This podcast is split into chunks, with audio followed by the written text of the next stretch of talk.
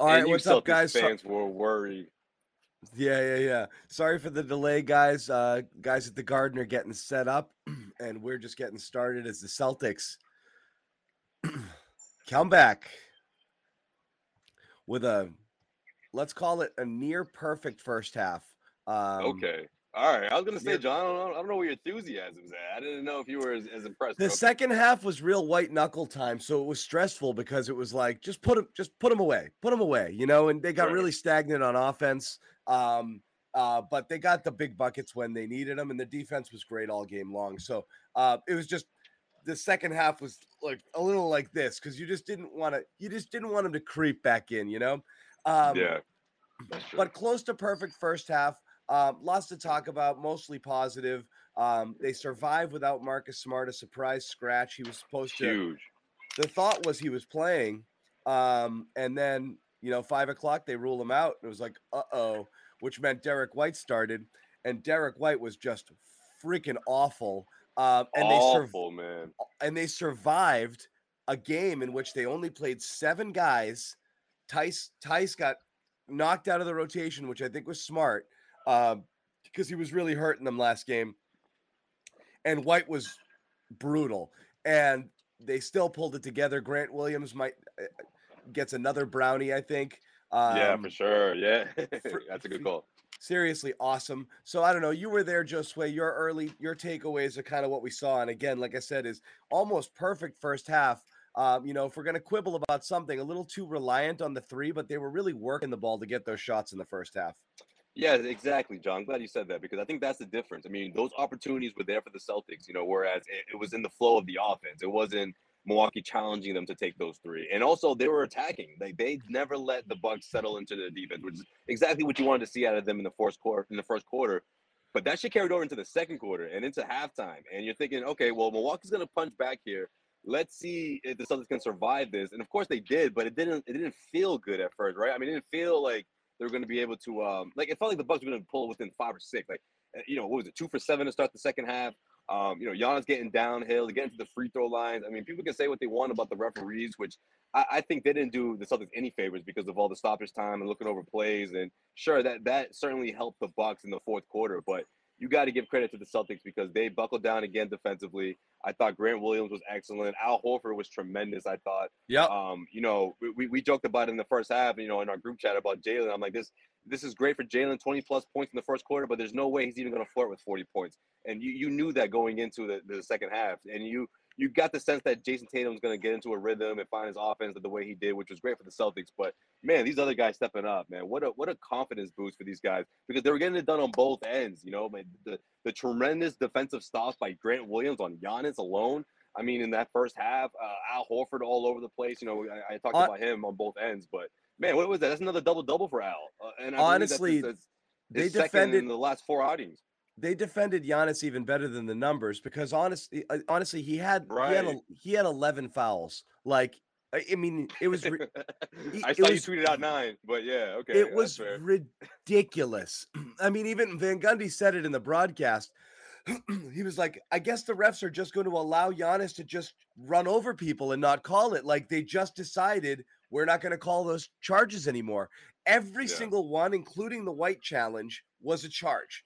And then again at Grant in the end, it was that's all he did, and the Celtics played him perfectly. See, he had another one on Rob that wasn't called, shuffling their feet and staying in front of him the whole time and making him run through them. He could have fouled out of this game in the third quarter if it was a clean whistle. It was a friggin' disgrace. I hate talking about refs in a loss. I don't feel as bad. Yeah. I don't feel as bad talking about it in a win because it's not an excuse.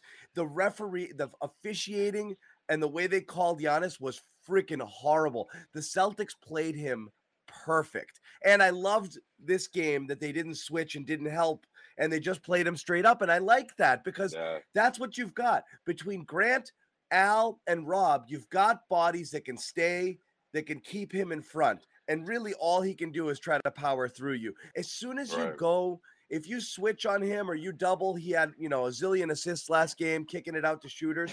But you can't put the small guys on him either. He ate up Brown a couple times. He just goes over the top of those guys.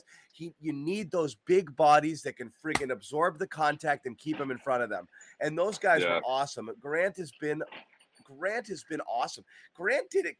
Jrue Holiday couldn't get past Grant. Grant made it look easy. Holiday couldn't get past him on switches. Yeah. Grant was keeping everybody in front of him. And again, Grant probably drew 3 fouls on Giannis alone that weren't called. It was unbelievable. Yeah. So, but I think you put it perfectly though. That you know, absorbing the contact, staying in front of him. You know, Matt, like that's exactly what Grant and Al Horford were doing, and that was driving him crazy. What was it, 5 missed, you know, field goals in that first quarter to start off? He couldn't find a rhythm, and it was like Milwaukee just kept feeding it to him, like save us, like make this stop, and he couldn't, you know. I also think that elbow thing that he's doing, like there's a big difference between slashing through the paint, you know, euro step, using your 1-2 steps the right way, and slicing defenders, you know, or slicing in between defenders to get to the rim, and there's a difference between that. And just powering your elbow through people. I think that's something that the referees have to keep an eye on. You know, there were a couple of 50-50 plays, I thought. One that stands out in particular was the Jaylen Brown in transition. I know it sounded I know it looked really bad, but, you know, when you see the replay a few more times, Jaylen may have been moving his right foot, you know, when he absorbed that charge. But there were other instances where people just, I mean, the Celtics just planted their feet, took the charge at the right time, and they just weren't calling it. That's something that the refs have to keep an eye on. And second, this is something hard hat, Jimmy. You guys hear me? Yeah, we hear you, Jimmy. Hold on one second, though. Josue's in the middle. Josue's dropping science right now, so give it. Just hold on one second. Can you guys hear me though? Yeah. Yeah, we got you. Okay, cool. Josue, you have the floor. Let's go. All right, Josue, you have the floor. Well, I mentioned this. Earlier, this whole we don't know who called it, so let's just try to figure it out and give both teams a free timeout. That has to stop, and it extends beyond this best-of-7 series between the Celtics and the Bucks. Did you guys see the ending of Game 1 between the Warriors and the Grizzlies? Yeah. Man, the last play of the game, they all looked at each other, shrugged their shoulders, and they did a jump ball with like 10 seconds left to go. Like luckily, the Warriors capitalized. Right, do over. Yeah. Luckily, you know, things, you know, the basketball guys, you know, stepped in and made sure that the Warriors won that. But we can't. The NBA has to figure this thing out because we can't have that happen again. Jimmy, this comment's in honor of you, buddy. That can't happen at the end of one of these games. You know, that could sway a win towards the Bucks or towards the Celtics. I mean, that could ultimately decide the ending of this one. So, like, look, I'm not one to pick on the referees, but this whole let's just look it over type thing, like they need to figure this thing out and try to get it right on the first try, you know. But Jimmy was in the building as well, and he was taking in the game from the spectator section. So, man, what's up, hot guy? Like. Yeah. Did you walk in with that hat on, or did you put it on after the first quarter? Which one? I didn't bring the hard hat today. The hard hat was safe and sound here. I didn't want it to get confiscated, stolen. I didn't want to not get allowed in. Jimmy didn't want to get clowned. He didn't want to get recognized. I was trying to go, you know, under the cover of darkness. This first game back in the Garden for me since before COVID started. So I got to say, oh man, that must have been wild. It's good to be back in my second home that I've been missing, and the Celtics. Listen, I'll be completely honest. I had some dark thoughts when the Marcus Smart news came out. I went to a dark place, like I'm sure many of us did. But the Celtics went to work tonight, and that's why the hard hat's on. They went to work, undermanned, understaffed. I think Ime 7-man rotation tonight, which is unbelievable. I mean, basically 6 essentially with I knew you were going to say that. Have you guys already talked about Derek White? With Derek White being a negative. I took a drive-by swipe at him, but, I mean, we haven't gone in on him yet. We're not going to start. We're not starting there. No way. Have we mentioned Jaylen Brown yet on the show? I know we're almost 10 minutes in. Not really. Listen, Jaylen Brown tonight. No, we did. He's a starter. I mean, he's a starter. Tatum's the closer. Typically, Jaylen's the starter. And they just got so much from Jaylen Brown tonight. He set the tone early. He really put the Bucks on their heels. See you, Josue. Thank God you're here just in time for Josue's Wi-Fi to start crapping out. Ooh, I'm surprised he even made it on. I mean, you told me I might be the first one on. I was like, oh, boy. But no, the way Jaylen Brown came out tonight was, you know, vintage Jaylen Brown. We've seen it many, many times before. Hitting everything. You know, put what's his name, Grayson Allen on his ass tonight. That was sweet. Oh. That was such a nice sight to see. But he was hot. He was hot from you know, the first quarter all the way into halftime. So hot right now, Jaylen Brown. And Celtics did just second half was a grinded out second half. It was slow. There was a lot of fouls. There was some reviews. There was tough to get into any sort of flow. But I got to give the Celtics credit for not letting the Bucks come all the way back. They let them inch back in, but it's the NBA. You're not going to jump out to a 25-point lead and hold that for 48 minutes. So I give the Celtics credit for keeping them at a far enough away distance where I didn't see any fans jumping from the balcony tonight. So that was good. I was worried. I was worried early in the fourth. I was like, here we go. I got to give credit for the way they played tonight, start to finish, with Marcus Smart out. Man, they showed some balls tonight. Everything we said after game one that we needed to see, toughness, execution, ball movement, attacking the rim, all those things they did. And yes, not enough at the rim though, Jimmy. Again, not enough at the rim. No, okay, that's fair, but I still thought they were again like 46-20, and they got easier. I thought they got easier buckets at the rim. I know, but they have something like the threes versus twos in this series are like 93 attempts to 70 something attempts, threes to twos. So live by the three, die by the three. John, Giannis isn't taking threes. He's a guy that's just going to drive to the hoop. I mean, this is the most boring. No, I'm saying the Celtics have taken 90 something threes and 70 something twos. Oh, I thought you were comparing. That's bad. A lot of that 53s in the first. They got to figure out a way to get to like Tatum again. This is what bothered me, and I said it last game. Get to a spot and just rise up and shoot. Stop trying to dribble into traffic, dribble into doubles. The longer you take, the more the Bucks defense sets up. That plays to their strengths. Don't do that. You have to play with pace against this team. When Tatum went into ISO and then everything got bad there for a little bit. And thank goodness they hit like some timely shots, got a couple offensive rebounds. Yeah. But that's the only thing you can't do. In the first half, the ball was whipping around. And look what happened late with Tatum. He kind of drives into somewhere, doesn't like where he is, passes it, relocates, gets the ball back and scores. That's it, man. Just keep moving. Move the ball and keep moving without the ball. When they get off script, they get ugly, ugly, ugly. I thought they did more of that tonight than they did in game one. In game one, but the first half was beautiful. They did all of that. Then they just locked down and they got so stagnant. The pace slowed way down, and that's thankfully the defense was so good and Milwaukee wasn't knocking down their shots. That they just kind of kept them at arm's length all game. 25-point cushion is nice, but yeah, it never got to scary territory. Not quite. I mean, I think everyone was shooting texts around like, oh boy, like hold your breath here for the next few minutes. They just had to score some. That was the thing. They had to go on that run. It was pretty obvious how the refs were going to call this one. Giannis was going to be able to do whatever the hell he wanted to do. He was going to get to the line. I got to give the fans credit tonight since I was one. I thought they got into Giannis' head a little bit, the free throw line with some of those, calling. They did. Up to 10. The fans were loud tonight, Josue. I don't have anything to compare it to, but I can imagine they were much louder tonight than they were Sunday. They were really loud. Really loud. Urgency. Good runs. Celtics gave them reasons to get up and get loud. So, talking about Jaylen already, but there was some, Grant tonight was huge, huge. Grant's my brownie. Gave him the brownie already. So, with all due respect to Brownie, I gave it to Grant again. Yeah. Grant, I think Grant deserved it tonight. Some timely buckets from Grant. He was awesome, man. Strong defense on Giannis.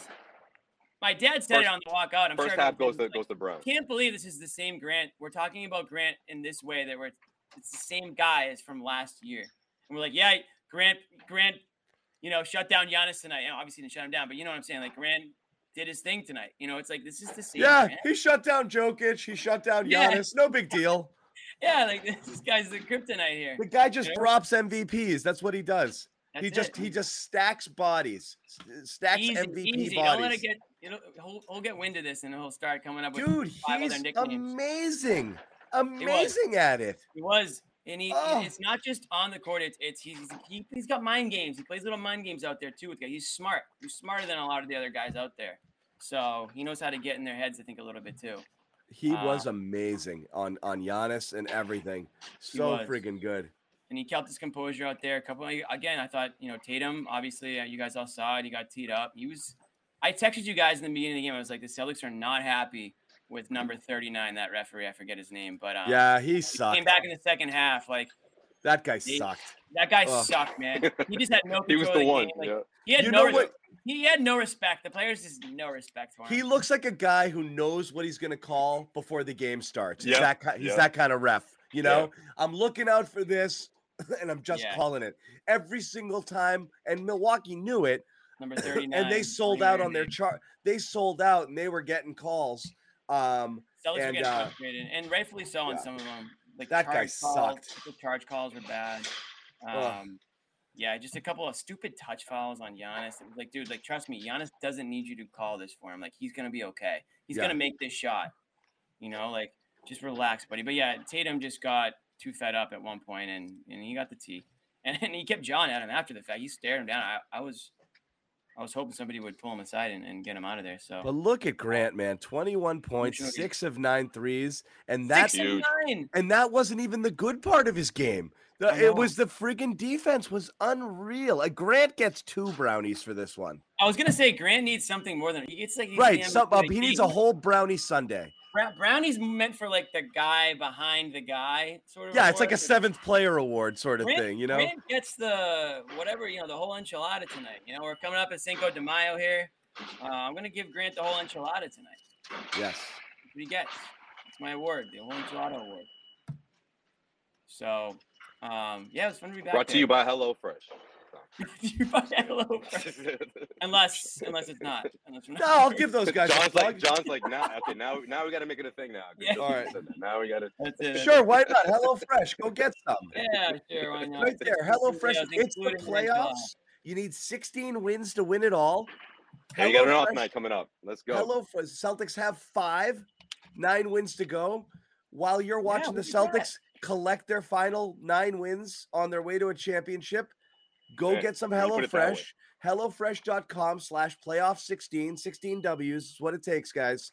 That's what it takes for the title, guys. Use that code playoff16, up to 16 free meals and 3 gifts. Go get some. Everybody at the Garden Report got some. Yum. Oh, it was good. I'm gonna make some tomorrow. I'm gonna do they're gonna do the pasta tomorrow. Yep. Wait, are we getting more? You think? Would you want more? I'm just going to keep checking the mail. That's the beauty of HelloFresh. You just never know. They might just show up at your doorstep. When I saw that box from HelloFresh, I was pumped. Yeah, so that was good stuff. HelloFresh. So please, if you're going to do it, and honestly, it's a phenomenal deal. It's just meal kits. You'd get it, recipe card, done. No prep, no slicing. You just friggin' put it together, make delicious food, home-cooked meal. Mini prep, while things are cooking. Yeah, but you're fine.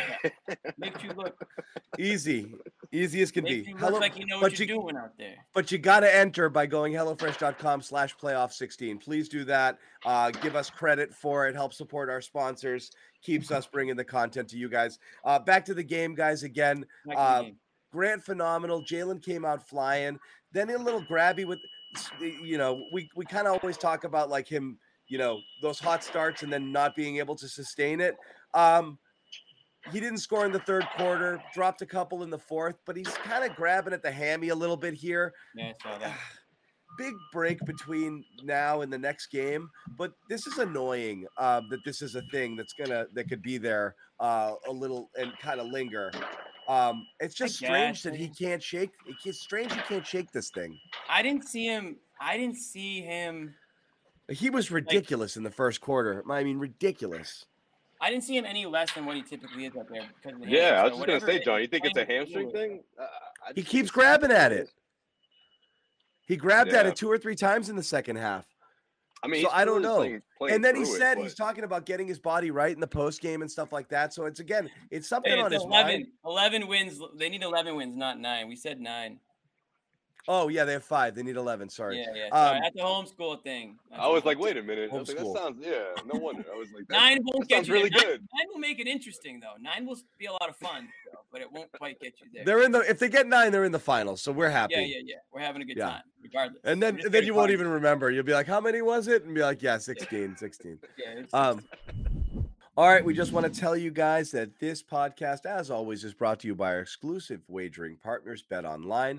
Our partners at BetOnline continue to be the number one source for all your betting needs and sports info. Find all the latest sports developments, including updated odds on the playoffs, Major League Baseball fights, and even next season's NFL futures. Also, don't forget this weekend as the Run to the Roses is on at the Kentucky Derby. BetOnline is your continued source for all your sports wagering needs, including live betting and your favorite Vegas casino and poker games. It's super easy to get started, so just head to the website today, that's betonline.ag, or use your mobile device to join and use our promo code CLNS50. Once again, betonline.ag, promo code CLNS50 to receive your 50% welcome bonus on your initial deposit. BetOnline, where the game starts.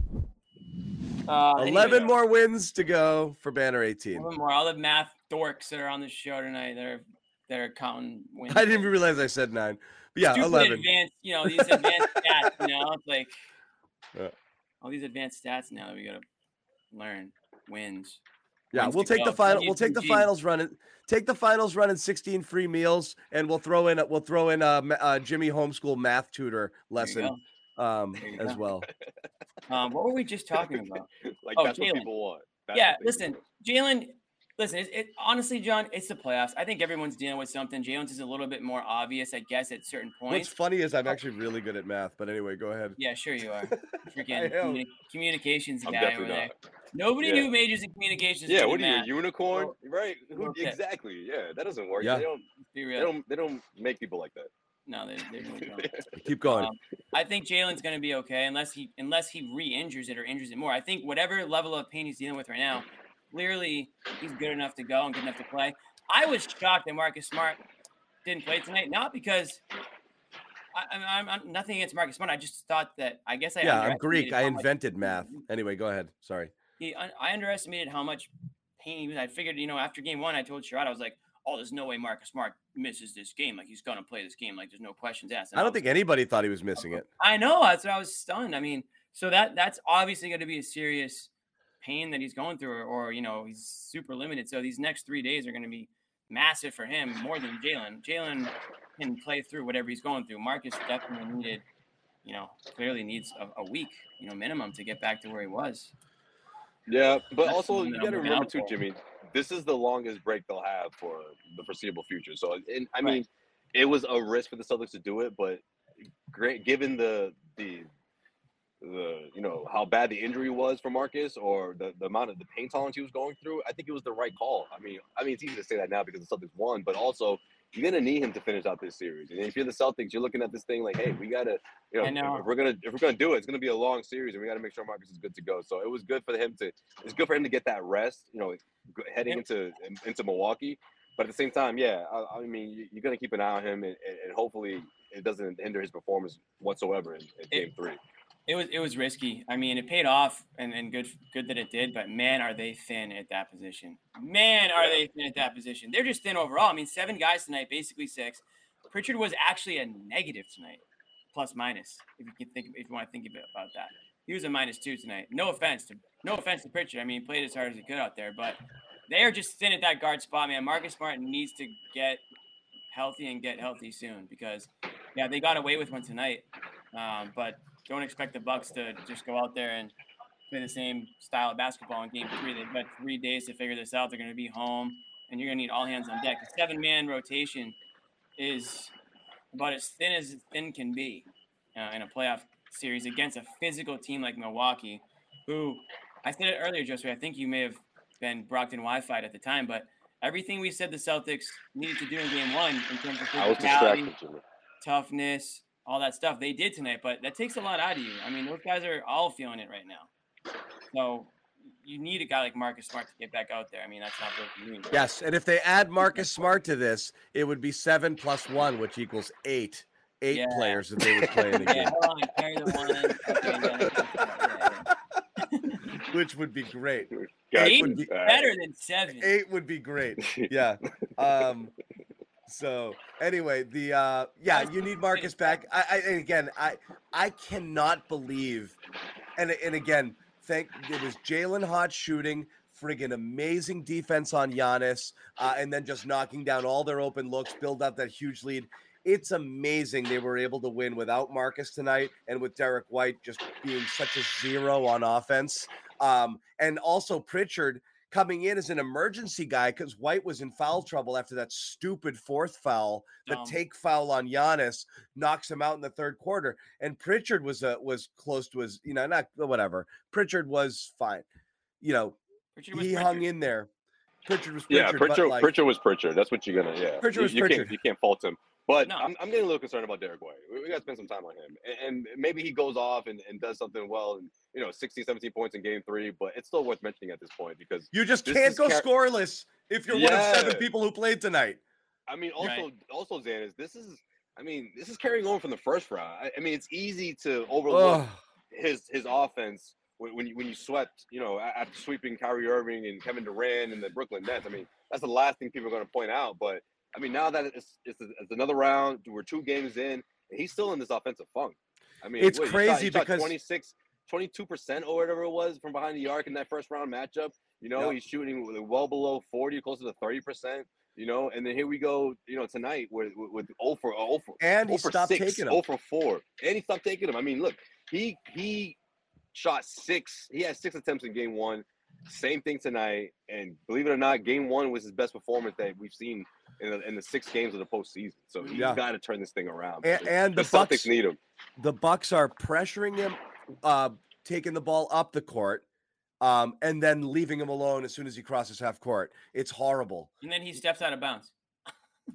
It's horrible. And like not just not shooting. How many times did he like airmail these loopy floating passes to people and make these really difficult catches? He was, you know, in addition to his turnovers, he almost turned it over 2 or 3 other times. He's just really not sure what he's supposed to do there. And I know the Bucks pack the paint, you know, so when he does get into the lane there, just really not much for him to do. He can't get up and over people, and that he just doesn't have that floater game down right now. So there's almost nowhere on the court he can score from at this point, which means he's just got to be better at, you know, kind of, you know, driving and kicking. Get to the line or something. Or get to the line. But he's in no man's land right now offensively. You cannot be a goose egg. Yeah, I mean, and again, he still moves the ball around well. I mean, he still gets, you know, he does all those things that everyone wants to say, well, actually about. But at the end of the day, the point of the game is to score more points than the other team. And if he's giving you a zero, like you said, John, with a team that's only playing 7 guys, tonight it's hard to say you can't, because they did win by 20 whatever, and he did. So in that sense, sure, he can, but it's certainly not something you want to get in the habit of doing. You want to be able to depend on these guys, not have to get 20 points from Jaylen Brown in the first quarter, and not have to, you know, get 30 from Tatum all the time, you know? You can't be a zero. You can't be a guy. Zero. You can't be a guy the other team is not worried about at all, you know, because it really messes with your lineups, particularly when you have Rob out there. There were points he was passing up shot. I mean, I saw him in the second half. He was definitely something he was thinking about. Guys, we get it. He does other things. We're literally talking about his inability to score. We get it, okay? Please, we get it. He does other things. He plays defense. Oh, my God. Well, if you knew ball, like, we get it. He does other stuff. But he can't be a zero is all we're saying. You can't be a zero. Right. Yeah. And it'd be different if he was a 15 assist guy who's constantly had the ball in his hands, but he's not actually that great at it. He's good at moving it and getting out of the way. It doesn't stick in his hands for a long time, which is guy. Big hockey. But it doesn't stick in his hands, which is good. He's not a guy who's going to sit there and dominate the ball and dribble the air out of it for 15 seconds. He's not one of those guys. That's great. He keeps it moving. And the team needs that, because sometimes they can stagnate. So you need a guy out there that's helping kind of keep and moving the ball around. That's all good. We get it. He can't be a zero, because Milwaukee's playing 10 feet off of him right now, you know? Bobby will say that he is making some of the other players on the court better when he's out there, as opposed to maybe what our old friend Dennis Schroeder would have been doing if he was the starting point guard tonight. I know that's what Bobby's going to say. I know that's what a lot of the commenters probably there's no think. Question on the Schroeder stuff. Yeah. And it's correct. Of course, it's correct. So we get it, everybody. It's just, can we comment on the fact that my God, there was a big old. He was plus 22. We got it. Right. We can still have this conversation, guys. We got it. So anyway, there's still that, and that. Listen, we're not the only people. So all we're saying is they survived with this, which is amazing. Right. They survived with this effort. Right. You know, it's I think more and more media people and fans are starting to acknowledge it, that, you know, he needs to do a little bit more on the offensive end other than just do everything else well. So that's that. You know, again, we're not going to do 45 minutes on Derek White tonight, but no. We're talking about everybody on the team. There's only 7 guys who played. 7 guys played. We can get to them all at some point. 7 guys played. We can't talk about Tice. We can't talk about, you know, like, I mean, have we mentioned Horford? Because, again, Horford is just Mr. Steady, Mr. Consistent. Fountain of youth. His defense tonight on Giannis, I thought, was exceptional at many points in the game. He just looks so athletic. He went out there at the end of the game. What? I know. He looks so athletic. It's incredible to me. Whatever he's doing is working, you know, off the court, whatever his regime is, you know, his workout, his diet. I mean, he's healthy. I used to be concerned about his knees because that was the big thing, you know, years ago he was out with knee pain, you know, this, that. You don't even hear it mentioned. You don't even hear not even a thought that he might miss any time or be limited right now. I mean, this guy is going balls to the walls out there. He's playing like a guy who wants to win a championship at a later stage in his career, coming from a team that in Oklahoma City that told him to go home basically so that they could lose every single game possible. And 37 minutes tonight, 11 points, 11 rebounds, 4 of 9 from the field, 1 of 5 from three. Not his best 3-point shooting night by any stretch. No, don't say that. Only nice things, Jimmy. I just want to mention the fact that just nice things. Wasn't his best shooting night ever. Just nice things. But he does everything else well. Jimmy, they won. You can't say anything negative. They won, Jimmy. His defense tonight was awesome. Horford was awesome. Ugh. Yeah. And he's the calm, you know, he's kind of the calm presence out there when it needs to be. Get the guys back. You know, the playoffs can be very intense. And you started at points tonight, and he was able to sort of, sort of gather guys a little bit and keep their composure. You don't want to. A Will Ferrell situation in old school at halftime. You know what I mean? So that's where Al Horford comes in. Dude, Horford, it's we were talking about this stuff with Bobby beforehand, just like who had, our victories, who had, made good calls on players, bad calls. Yeah. Bobby, I know it was a little bit of like, yeah, I'm hanging a jersey. I've been hanging the Horford jersey, and he's one of my favorite players ever, sort of fan. From Bobby, but we did not think we thought Horford was a 15-minute a night guy coming in here. We just thought that it was a way to get some production out of a player, just something that wasn't Kemba, like he was going to. Yeah, he's integral. Biggest, I mean, if I would have to go back and look at all the trades going into the season, I can't imagine that one isn't in the top 3 in terms of just Celtics winning it and the importance behind it and just everything. I mean, if they didn't do that trade, they're not playing this game today. They're not maybe not even in the playoffs. Yeah. So it's just an unbelievable trade by Brad. So that was one good trade that he made. I know we just talked about one that John hates, but that one was a good one. So we'll talk about the good ones. We'll totally talk about the good stuff. Talk about the good ones. Talk about the good stuff. No, it's amazing. And like, I know I'm glad actually he took Tice out of there because I just can't watch him literally just shove somebody with 2 hands and then the whistle blows and then he looks at the ref like, what are you talking about? Like, he's a step slow and he's just a foul machine right now. And I think Ime just saw it last game and is like, he's killing us. It was a pretty bold move to take Tice out of the rotation when you were already down Smart. He was clearly planning on doing it before the Smart news, and he stuck with it. That's pretty ballsy. Like, we're just gonna go. We're gonna go with the 2 guys we've got, and that's it. Even when White ended up in foul trouble, and guys were picking up fouls, he was like, "No, we're just gonna keep doing this because because it's working." You gotta give Ime credit. And I said this was an Ime game. After game 1, I was like, "This is an Ime game. I want to see what they come out and do differently." And I got to give credit to Ime, and I know Bobby probably will too because that's his guy too. But this is a game where Ime had the guys ready to play hard, and coast to coast win. We're in the second round of the playoffs. You don't see a lot of wins like this. So you saw the stat, right? 23-point win.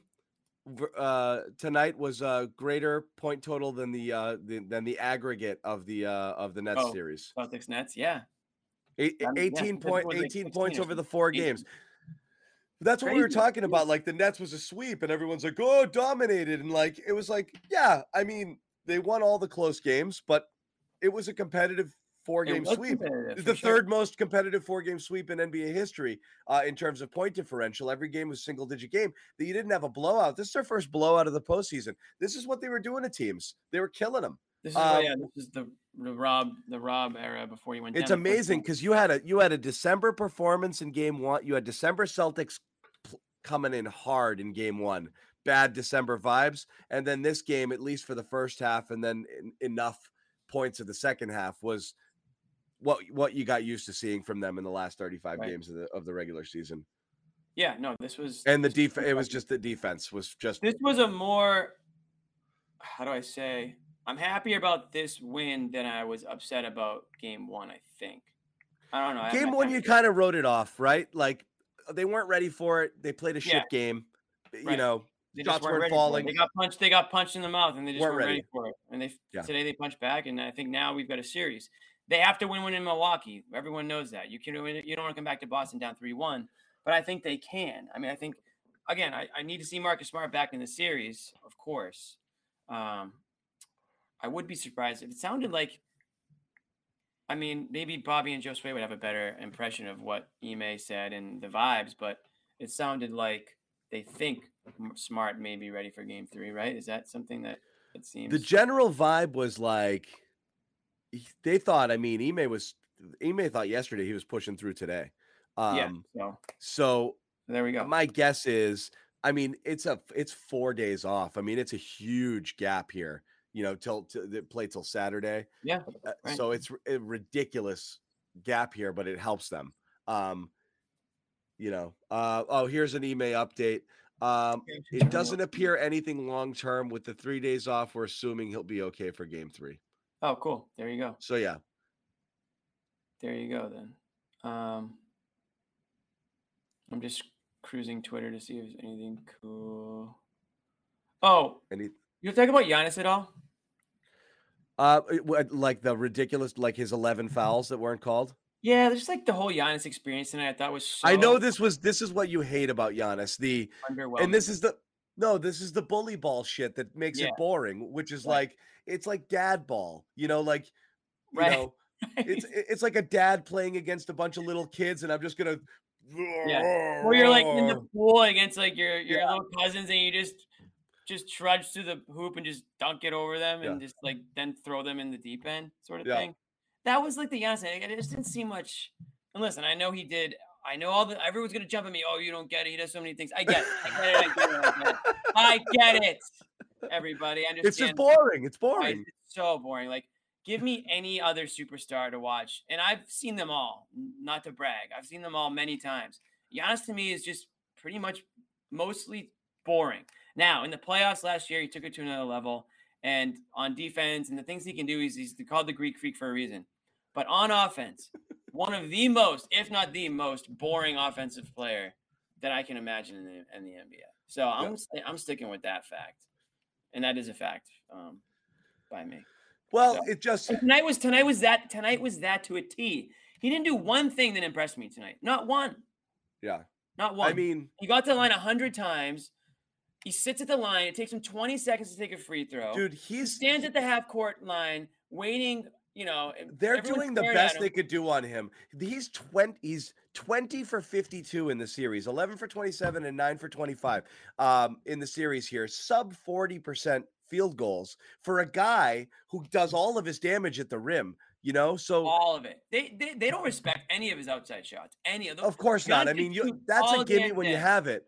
But this is a guy who averages, you know, friggin' 56, 57% because all of his, you know, field goals, everything's at the rim. He's shooting sub 40 right now. And that's because everything is hard. Like they're making everything hard on him just by throwing bodies at him. So you can't do a better job on Giannis. You talk about like what the job they're doing on stars, and everybody was freaking out over what Giannis did in the first game. And maybe you just tip your hat to Giannis and he's just going to beat you. Giannis didn't beat him in game one.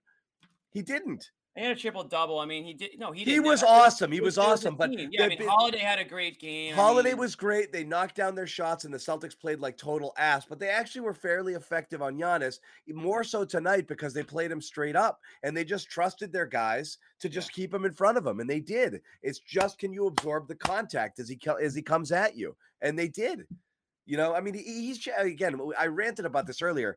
He easily had 8 fouls in this game, and I think he got called for 3. He charges a ton. And he oh my God. He pushes off guys all the time. I mean, listen, he's a big dude. So the slightest little, I mean, he knocked Rob on his ass pretty easily. He got Grant. Like he's knocking these big dudes down fairly, you know, but once you get in, and that's why you kind of have to try to stop him, stop his momentum before he gets full out of steam, because he's not going to get called for an offensive foul. It's just not going to happen. I know he got one elbow called on him from Grant. Grant got right up in him and he sort of stuck the elbow out, and Grant got him on the offensive there. But generally speaking, he gets away with that stuff, gets to the line, slows the pace of the game down. That was a huge reason the pace of the game slowed down in the second half. He was getting everything going his way. And then the refs had to freaking review everything and slow the game down. They took away any sort of momentum either team I felt like could have in that second half. Yeah, the flagrant foul reviews. You know, the one on Grayson Allen, I was like, dude, there's literally nothing here to review. Right. And it was ridiculous. But again, you're going to make Giannis work this hard for what he gets. That bodes well. The only thing I'm worried about the Celtics is, again, I know you have to. This is what Milwaukee makes you do. They want you to shoot threes, and they want the guys who they want to shoot threes shooting the threes. They want Horford threes. I guess they want Grant threes, but they're getting burned on that. They want White threes. That's what they want. They want those guys to shoot above the break threes, and you're going to have to knock them down to win this series. And I get it. It's hard to get into the paint against these guys. Celtics definitely just have to make sure that they're not doing the one pass shoot thing on offense. As long as they're working the ball around, they're fine. And it's about that one where they found Al like under the basket with like the shot clock just about to expire. That was an unbelievable Tatum. That looked like the Harlem Globetrotters out there. At one point. Tatum last second friggin' floated it to Al underneath. That was great. Yeah, and I just tossed it up, and it was looked like they were playing the Washington Generals. That was great stuff. That's what they have to do. They stagnated a little bit. It still worries me because Celtics are not a great shooting team, and if they are going to rely on that stuff, there are days where you do move the ball well and you get the good shots and they still don't drop. So you got to figure out a way to solve them a little bit and get into the paint a little bit more. I don't know that it's sustainable to be scoring 20 and 25 points in the paint. And win the series with that. So they still have to crack it a little bit. But again, great movement. People are here kind of talking about Rob's mid-range. Love seeing Rob drill a jumper. Like he forgot that he's allowed to shoot. Dude, we were seeing that. I want to challenge with more Rob lobs too. I dare Lopez to get up with him on those things, okay? Throw it up there and make Lopez go up there and try to defend it. He can't. He's not getting up. He's not taking the elevator up to whatever floor Rob's going on. They did it one time. Actually, one of White's best plays of the game, that alley-oop to Rob that he threw from behind the three-point line that he went up, got, and Lopez had to hack the shit out of him. I'd like to see a little bit more. I want to see Rob get involved a little bit more. Oh, for sure. And they kind of I didn't see him really much at all in the fourth. Does that just mean not paying attention or? No, he was in there. Yeah, but I thought they not take him out late or like midway? They did. Through? I think they Yeah, they went did. To like, they went with Horford and Grant, I think, like down the stretch. It was Horford, Grant, the Jays, and Pritchard was in that closing lineup there. Yeah, that makes sense. No, but when I'm looking at Rob out there, I'm just looking to see if he's hindered at all. And I don't see it. I don't see him limping. I don't see him hesitant. Like he got up there for a nice block at one point. I forget who it was on. Was it Giannis? Maybe. I think it was. And then they're slowly working him in. But if he can start taking a couple, maybe like 12, 15 footers, really start to take it to the next level. Wouldn't that be something? Come on. He did. He airballed one tonight at the shot clock. I'm not going to count that against him. He didn't. That wasn't a Rob. That wasn't a shot that he typically would have taken. Let's bring in our man Bobby. What's up, Bobby? Oh boy, The glasses are up. Bobby, we already gave the brownie to Grant. Yes, well deserved. We gave him the whole enchilada, John. Don't forget. Was this Bobby, his best game ever? You could make that case. Yeah. I mean, between what he did on Giannis, the shooting. As I said, Just the you put up his offensive numbers, and you're like, wow, great game, and that wasn't even the best part of his game. Yeah, right. I mean, he with their goal coming into this game was to play him on an island. That's how Grant described it against Giannis, not doubling as much. A lot of those, you know, sneak-ins, showing extra pressure in there, cost them threes. And in this game, they stayed home on those shooters. The double teams disappeared on Giannis, and Grant, Horford, those guys were able to hold it down one-on-one against them. And you see the result. Bucks shot 16% from three. They held it down on the perimeter, and those guys were able to survive inside. It was sort of the same deal as how they were guarding Durant. They really need to bring in and pinch the lane. They did that with Rob, and they did it well. Yeah. But on the perimeter, you know, you were basically able to guard him one-on-one and stop him straight up. Yep. Yeah. And that was the game plan. That's and I like that. I think, and they were able to do it. And, you know, it takes individual performances to be able to do that stuff, and they got it, you know? Yes, they're so strong, and that's really what it is. They're able to front him, not get bodied. You see Brown and Tatum trying to rotate onto him. They're getting knocked down. It's not the same. Even Rob. Yeah, Rob's getting bodied in there, too. It takes the beef. You know, both Grant and Horford have enough lateral quickness and enough strength. That's what it takes with Giannis. Yeah. The other guys, you're right. Jaylen got tossed out of the way one time where he switched on to Giannis. It wasn't even close. Mm-hmm. And you're right. Rob just loses the body battle. And when they just go up together, Rob just gets. Rob ended up fouling a lot too. Yeah. So. He gets blown. He gets just blown off it because Giannis is too physical. He does okay, but you're right. Those other two guys are so much better at it. Yeah, but I'd rather it be Rob than either of the Jays. They really struggle with Giannis's physicality. It's not a fair fight. Well, a smart move too was going to the triple big lineup: Grant, Rob, Horford, and then you essentially have three options with help in there. Yeah, it was upside rather than downside. Then yeah, you can't triple big a double big, Bobby. Well, they did it. You know, Bucks did it to start game one. I haven't seen that movie. Celtics. Lloyd.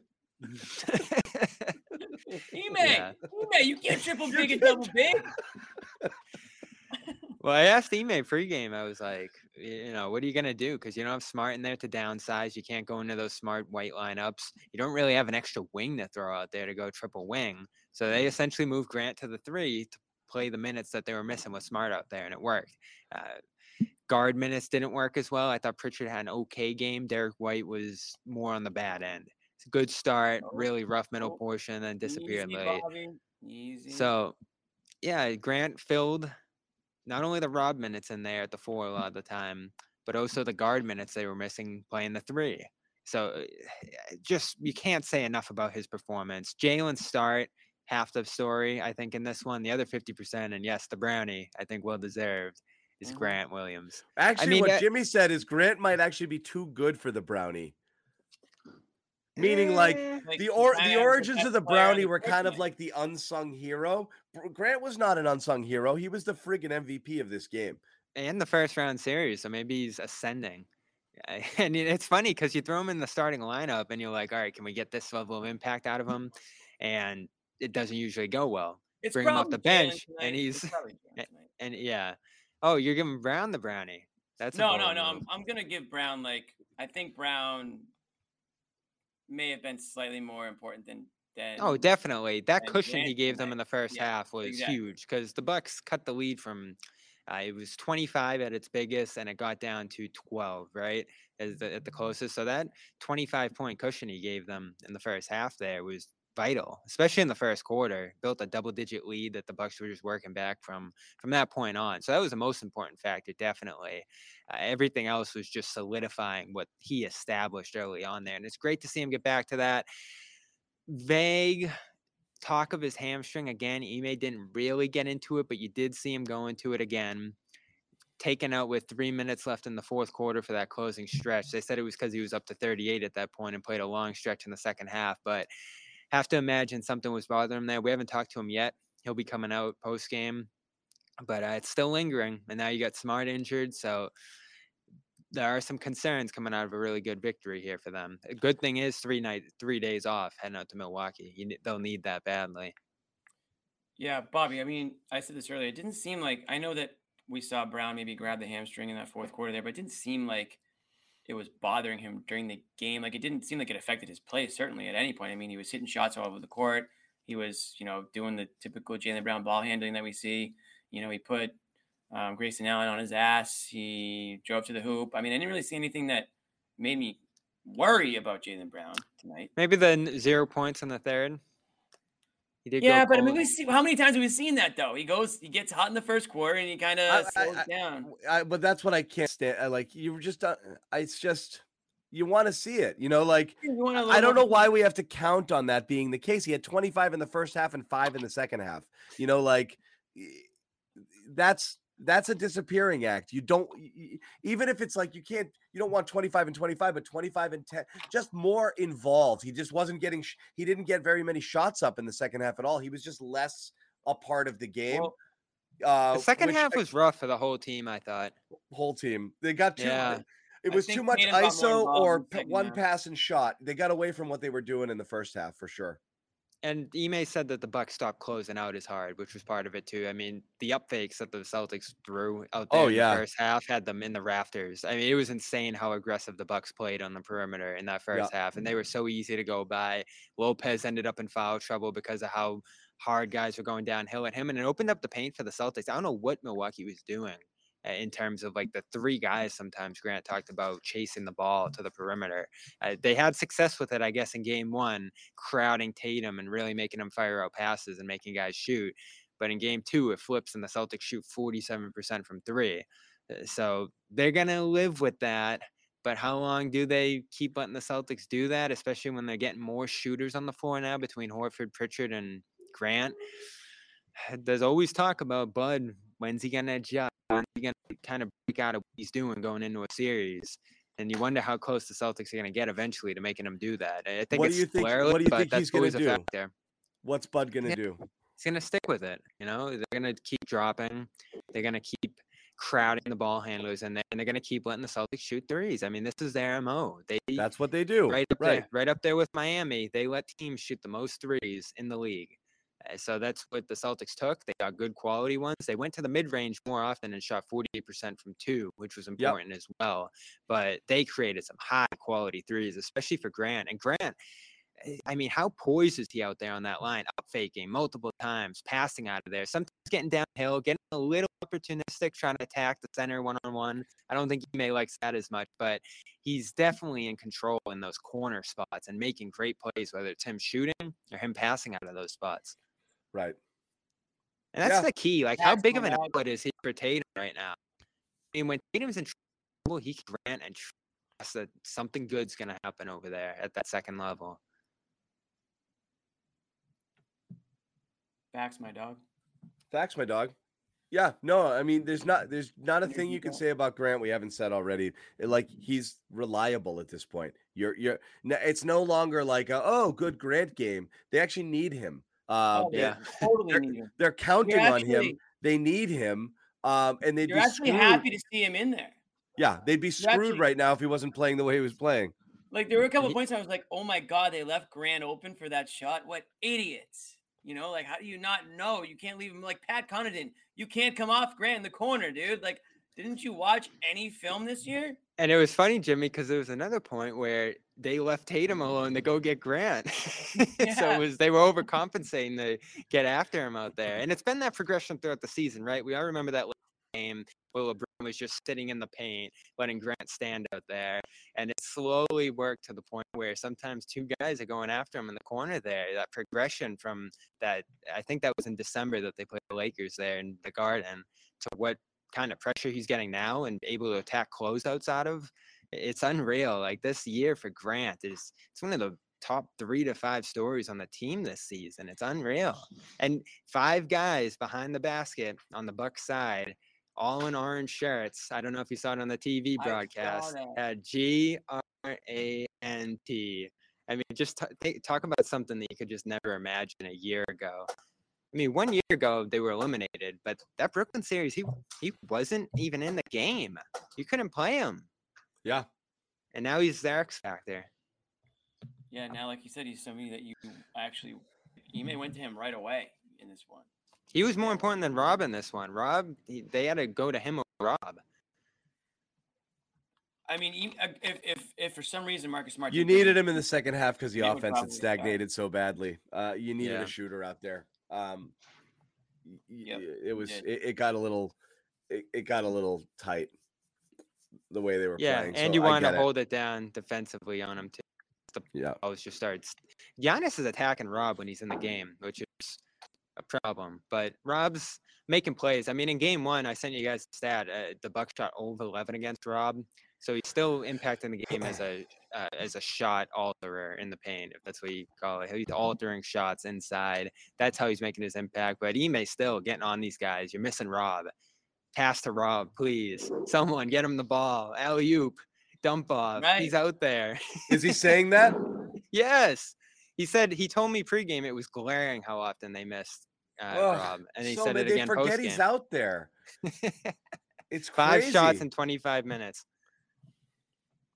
Too low. Yeah, they're not looking for him as much. Like it reminds me of 2 years ago when we were like, get Rob the ball more. This guy is like a physical. Some of it's on him though too, right? He's got to command it because when he gets asked about it, he's like, oh, I just got to get more free. Well, Tatum was getting a lot better at finding him and looking for him, and I wonder. Smart's the guy, though. He's the guy who's been looking for him all year, and you miss that. He's still their best passer, even with how Tatum's advanced, and you get contributions from other guys. Smart knows where guys' spots are, whether it's a pocket pass, the lob, kickouts in the right spots. It's amazing that they passed as well as they did tonight without Smart. And when I saw he was out for this game, I wasn't devastated just because of the fact that you need shooting. And when he's not on the ball, he's not a great shooting option, catch and shoot wise. So filling that in with Pritchard and Grant wasn't the worst thing in the world, but you never imagine that second quarter passing that they were pulling off without Smart out there. And I do give White a little bit of credit for that, John, even though he didn't have a great game, he was part of those passing sequences. We said it, he keeps it moving. And it becomes it's important for the team because it doesn't stick in his hands, you know, and then everyone else kind of does it too. So yes, he keeps the ball moving, even if he's not the one creating. And, you know, I know he had a handful of assists there, but yeah, he keeps the ball moving. He's not going to sit there and dribble the air out of it. He can't score right now from anywhere. No, I know, but you can't say that. Oh, it was brutal. And you know what? Credit B-Rob, who did write the first, I don't want to call it a hit piece, but piece that was a little more critical of White. I was holding out on it. I wasn't going to say anything, but he finally did. I'm surprised John wasn't the first to do it, but he's got to be better. I do it here. He's just got to do something. John hit publish. I publish with my mouth here every night. Jason's coming to the podium. I'm sure Jaylen will be short behind him. So Josue will be back from the Bucks soon, and I will be back as well. Okay, Bobby, we might not be here, but you go do your thing, Bobby. All right, there's my report. Check out Celtics All Access. Josue and I, maybe a friend, whoever's around, will be doing our Garden report on the court. Jimmy has something. Well, no, Bobby. I mean, you're going to Milwaukee. Is that correct? Yeah. All right, there you go, folks. You're gonna get Milwaukee Bobby and Josue and Sherrod. We got a lot of Milwaukee. And Josue and Sherrod. Wait, what about me? You went tonight. The fight, Jimmy. I never get. Oh, you enjoyed the game here tonight. Never get to leave home. All right. It's a mile trek to the press room. I'll see you guys. All right, Bobby. Sherrod Blakely, people are asking tonight, has a personal matter, not a bad one, but something he had to attend to, pre-scheduled, did not cover the game, but he will be covering the Milwaukee games. People asking where Sherrod is. Josue and Bobby obviously are covering the press conferences, and Jimmy and I are holding this down hard hat style here. Does anybody ever ask, when I'm not on a show, John, does anybody ever ask where I am, or is it just kind of like all the time? Where's the hot guy? Yeah, I'm sure. Definitely. Yeah. Definitely. People always ask. I know when I'm not on the show, people say like, oh, good, but that's fine. Like, oh, finally, the other guys get to talk. that clown isn't here. When you're on the show, it's just rainbows and butterflies for an hour, dude. I mean, you would hate it. You would not want to watch our show. Puppy dogs and ice cream. So good stuff here. So let me ask you this. Which is more emblematic of the matchup, game 1 or game 2? What's closer to what you see? Because Milwaukee's going to be, as bad as game one was, this was a blowout. Milwaukee's got to be sitting on the other side being like, ugh.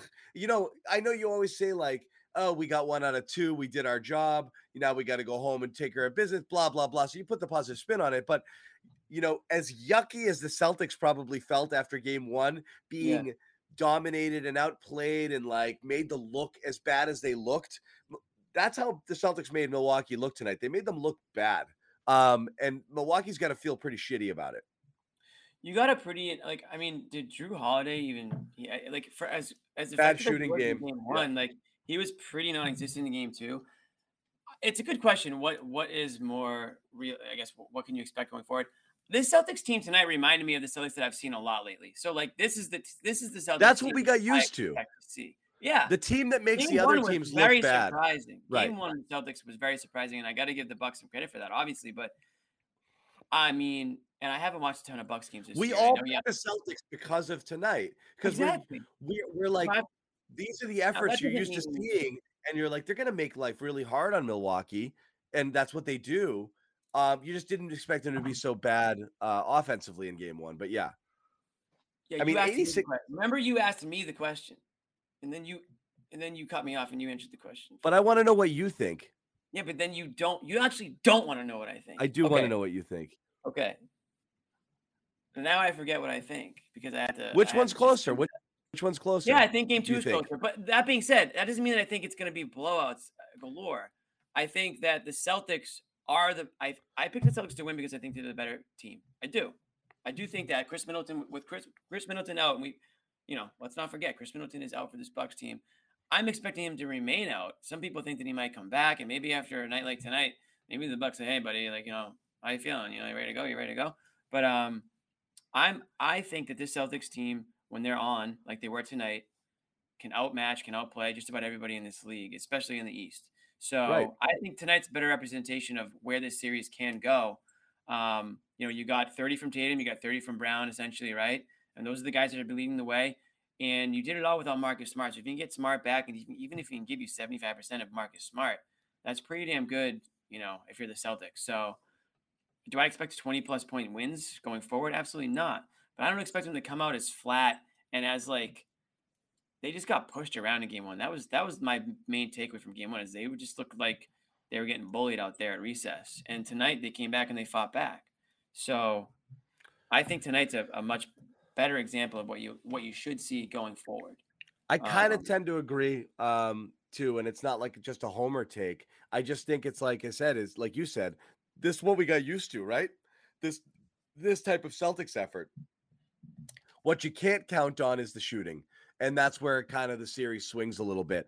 I don't think you can count on the Bucks going 3 for 18 from 3 only. That's ridiculous.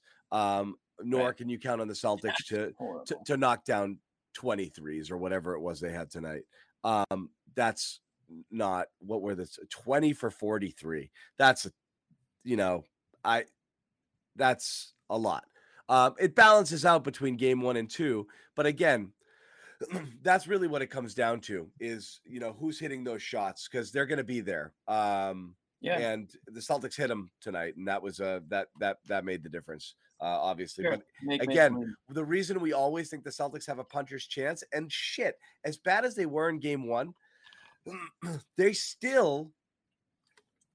were still not fully connected and a little bit out of sync on defense. They still were within striking distance for almost the entire game, playing like total ass, just because their defense is still going to muck it up for the other team. You know, it's still going to make it challenging enough that keeps you in the game. That's why they'll stay in any game, even if they go completely ice cold.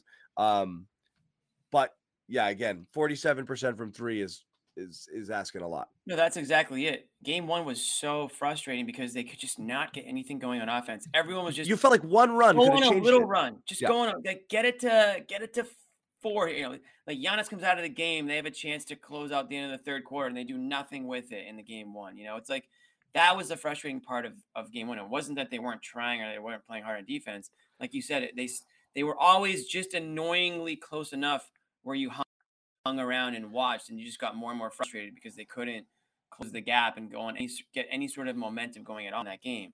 Tonight was a completely different story. They rode momentum from the very beginning, and they, you know, they for 48 minutes, they just kept it to them. You know, there were tons of moments in that game where fans were up on their, you know, on their feet and rip roaring. And I didn't think that happened probably at all in game one. I can't even remember a time where the Garden was, or anyone really was fired up at any point during that game. So yeah, like you said, John, do you expect 3 for 18 from the Bucks? Absolutely not. Do you expect the Celtics, you know, to win by 20 plus? No, but I think tonight was a better representation of where this series can go. And now again, was without Marcus Smart. I like the Celtics' chances moving forward in this series. They have to take one in Milwaukee. I think they can. I think game three is going to be a toss-up. I wonder – I think the Bucks are probably going to be slight favorites maybe in that game because they're home. But it's going to be close. You know, I know if I was a betting man, I wouldn't be betting against the Celtics in this series at any point. Where were your seats tonight, Jimmy? Club seats. We got them as a company – tickets. So, it's actually Club 111, like pretty much, I think, my phone died, but pretty much half court. I'll be honest. They were pretty baller seats. I'm not going to lie. So typically I don't sit in those seats. I don't want people to think that I'm this, you know, yuppie fan or anything, but we got the tickets and had a good time. Is Papa Toscano a feisty fan? Does he yell? He gets fired. He keeps it in line by all stretches. He's you know, he'll cheer when it's called for. He'll jump in on the. I don't think he was cheering the Grayson Allen chant that some of the fans were. I don't know if you guys could hear it on the TV. There was a "F.U. Grayson" chant going around the Garden that was pretty loud and proud. He didn't get it on that level, but we'll get out there. Did you wear the hard hat in the club? People, I did not wear the hard hat tonight. I wanted to sort of lay low. I was in club seats. You know, I gotta act like a. You know, I don't think I can walk around in a hard hat in the club seats. Put it this way. Hard hat guys, find those guys in the balcony, you know, with the real. I'll bring the hard hat to the balcony with the real fans. You know, that's kind of how I treat the hard hat. But barely noticed Grayson Allen tonight. I don't want to wear the hard hat. The hard hat is a post-game. It's a post-game hat. I don't put the hard hat on. At least I haven't put the hard hat on during games. Yeah. The hard hat on after wins. Talking about the contribution the Celtics got from Grant, obviously, off the bench. Just look at Connaughton shot the ball pretty well, but Allen, we were just talking about him, was a total friggin' no-show. And Wes Matthews started 30 minutes, friggin' invisible. I don't remember a thing. I was thinking the same thing. I don't remember a thing Wes Matthews did. Nothing. He was a horrible plus-minus tonight. He had, I think, 4 points. But I don't remember a thing he did. He was guarding... I think he was guarding Tatum at points. Like, he did his best. But yeah, like offensively, he was really numb. No. Nothing. And that's kind of what we were talking about. Like, he's been thrust into this role because that's a Middleton. That's typically Middleton. So yeah. You know, I mean, they're thin too. This was a game where you could feel it. And that's the thing, he was solid defensively on Tatum. He made it like a little bit difficult for him, especially in like that first half there, but yeah, I mean, just too much dribbling from Tatum. Too much dribbling. Yeah. Dribble. Just attack those friggin' guys, man. Rise up and shoot it right up and over them. They cannot defend him. Yeah. They can't. Yeah. I mean, I know Holiday's on there and he's checking him from time to time and they're bothering him and, you know, there's help coming over, but he's like, dude, you're Jason. You still haven't unlocked the one good news here, Jimmy, is they still haven't. Tatum hasn't been unleashed yet. He's still feeling his way out. How do I score? Where am I scoring from this series? Like, how am I attacking this? He's still kind of getting his bearings. I think he's due for. He was frustrated tonight too. I think he let the emotions at times get to him a little bit out there, but he had his shots. I mean, listen, he had a little bit of a rough stretch. I think you said it in the text. Like, he was kind of hurting them a bit in that second half. Just trying to do a little too much. Yeah, he killed the flow. He was dribbling too much, got stuck in ISO, slowed it down. When the Bucks set up their defense in the half court, you're like I said, you're playing into their hands. You got to keep that moving. You got to keep the pace going. The pace slowed to a crawl in the second half. But again, hit the shots that mattered. And that's, you know, that when it got a little close there, he had those two relocated threes, and then Grant knocked one down. Ball game, it was over. So that, you know, did what he had to do. And he's still he's due for one of those. We'll get the Tatum game. Tatum games. Tatum game. Absolutely. Exactly. I mean, that's he's earned that belief that that's going to happen. The way he's played the last, second half of this season, last series, I think everyone knows that what Jayson Tatum's capable of, and he's done it in the playoffs before too. So it's not like he's shying away from the moment. He's certainly capable of that. They didn't need heroics tonight, down the stretch. They needed just to execute. You came out of the second half, you just couldn't play terrible basketball and you were going to win this game. That was it. I mean, I'm not saying that was their mindset, but that was essentially it. Just don't play terrible and you win this game. And they didn't play terrible. They played fine in the second half. Again, it's the NBA. You're not going to jump out to a 25-point lead and hold it from start to finish without a little bit of hiccups on the way. But this is a well-fought, earned win. A game that they probably do blow in the beginning of this regular season, 20 double-digit point lead. So I'm happy with it. And this is something that they can build on over the next 3 days. You want to have some momentum going into game three. You want to have some good mojo, some good juju in the training facility for the next couple of days. Get a little momentum going, feeling good. Got the win under there. Once you see the win, once you see it, you see a path. Yeah. Oh, exactly. That's how you beat them. Right. Now we've got a blueprint. Mm-hmm. It makes a difference. Josue and Bobby, as we said, are kind of digging in there in their interviews. Give you one more shout out to our sponsor, HelloFresh. Fresh meals delivered to your door. It's prepackaged. Everything is set. Fresh vegetables, fresh meats, recipe cards, up to 50 recipes you can choose from every single week. And 50. You just got to make it, and it's easy as can be. Everything's portioned out. Everything's perfect. You just put it together. Please go to HelloFresh.com/playoffs16. The Celtics have 5 wins. They need 16. Hold on. Don't tell me. Someone else will figure it out. Playoff 16. HelloFresh.com/playoff16. Use the code playoff16. That's how we get credit for the sale. That's how they know it came from us. That's how you help us support our sponsors. And that's how you get 16 free meals. That's how you get 16 free meals. So if you guys are interested in doing it, please go through this URL, hellofresh.com/playoff16, and give it a shot. What do you have to lose? It's a terrific deal. Watch the playoffs, chill out. Let people send the food to you. You don't shop, you don't chop, you don't dice, you don't prep. You just... They send you the meal and you cook it, and it's delicious home-cooked meals. You chop a little bit. You do chop a little bit.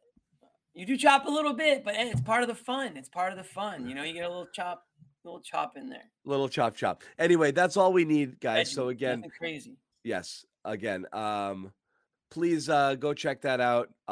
Support our sponsors, HelloFresh.com/playoffs16. Once again, Celtics beat the Milwaukee Bucks 109-86, convincing. Got out to a 25-point lead in the second half. Pretty much just kind of kept them at bay. I mean, in the first half, kept them at bay. In the second half, first half, Jimmy, as you said, one of the best we've seen all season. Yeah, really complete. Both ends of the floor. Frustrated the hell out of Giannis. Defense was on point. Knocked down their shots. That was it. They just, choked the life out of them early, and this game was over. So great. Bounce back after that ugly first game. 3 days off, Jalen's hammies, Marcus's thigh, all of that stuff. Let's hope we're in a little bit better shape there. No chance of Middleton returning. I know some people were asking in the chat. He's basically been ruled out for the entire series. So hopefully the Celtics get themselves right here. Not celebrating an injury. It's just to help. I know. Themselves. Get at least one of these in Milwaukee and get it going again. Thank you guys for hanging out again. Yeah. What? Are we done? Yeah, we're done. We're not going to wait for this. Done. I didn't know we're done. Jayson Tatum tonight, Josue's tweet. We were pissed off in how we played last game from top to bottom. We knew we just had to play better. Simple as that in every aspect of the game. So, yeah, 1-to-1, get some rest, see what we can do better. That's kind of the mindset here. They all knew that they did not come to play in game one. Yeah. There it is. How we played. That sums it up. I guess Tatum has a wrap on his left wrist / hand. But it sounds like he said it's a little excessive. That's why I look like that. It just felt a little, just trying to keep the swelling down. So what's swelling? He said he got hit in the wrist. Jayson Tatum got hit in the wrist. He's got a little wrap on his wrist right now, but it's nothing to be concerned about. Although it is wrapped and it's relatively large apparently. Okay. That's that. All right. Let's head in there. Let's get one in Milwaukee, at least maybe two. We'll keep some of our, you're Celtics, gonna do two. We'll keep some of our Celtics in five predictions alive. Sure. Yeah. Still alive. Celtics in five is still alive. I have been six, but I'll take five. I'll be wrong. Yeah. So that's it. They win. We're going to wrap it. Thanks to Jimmy, Josue, and Bobby, who are working at the Garden right now, getting those interviews. Make sure you subscribe to our YouTube channels if you haven't already. Check out our Celtics All Access channels for all our post-game reports coming out of the Garden. Jimmy and Josue with what they've learned. Know, from their Bobby and Josue. I'm Jimmy. Yep, and that's it. That's it for us, guys. Again, thanks for hanging out. You thanks guys. For we'll see you Saturday. A little Saturday evening, you know, maybe a couple of beers. Is it a 3:30 game? 3:30 start on Saturday, yeah. It's a tough one. I know, it's a tough time. I'm actually going to – I might miss some of that game, but I will be back in time for the show, I think. So, okay. For you guys, for every one of you guys who – Let's get two in Milwaukee. Thank you guys again. We do appreciate it. Everybody active in the chat, even the haters. The haters. Even the people who think we're dumb. I don't mind. We don't mind. We like it. Agree. We like it. We know. Keep it coming. Thank you, guys. First time I've heard it. Yeah.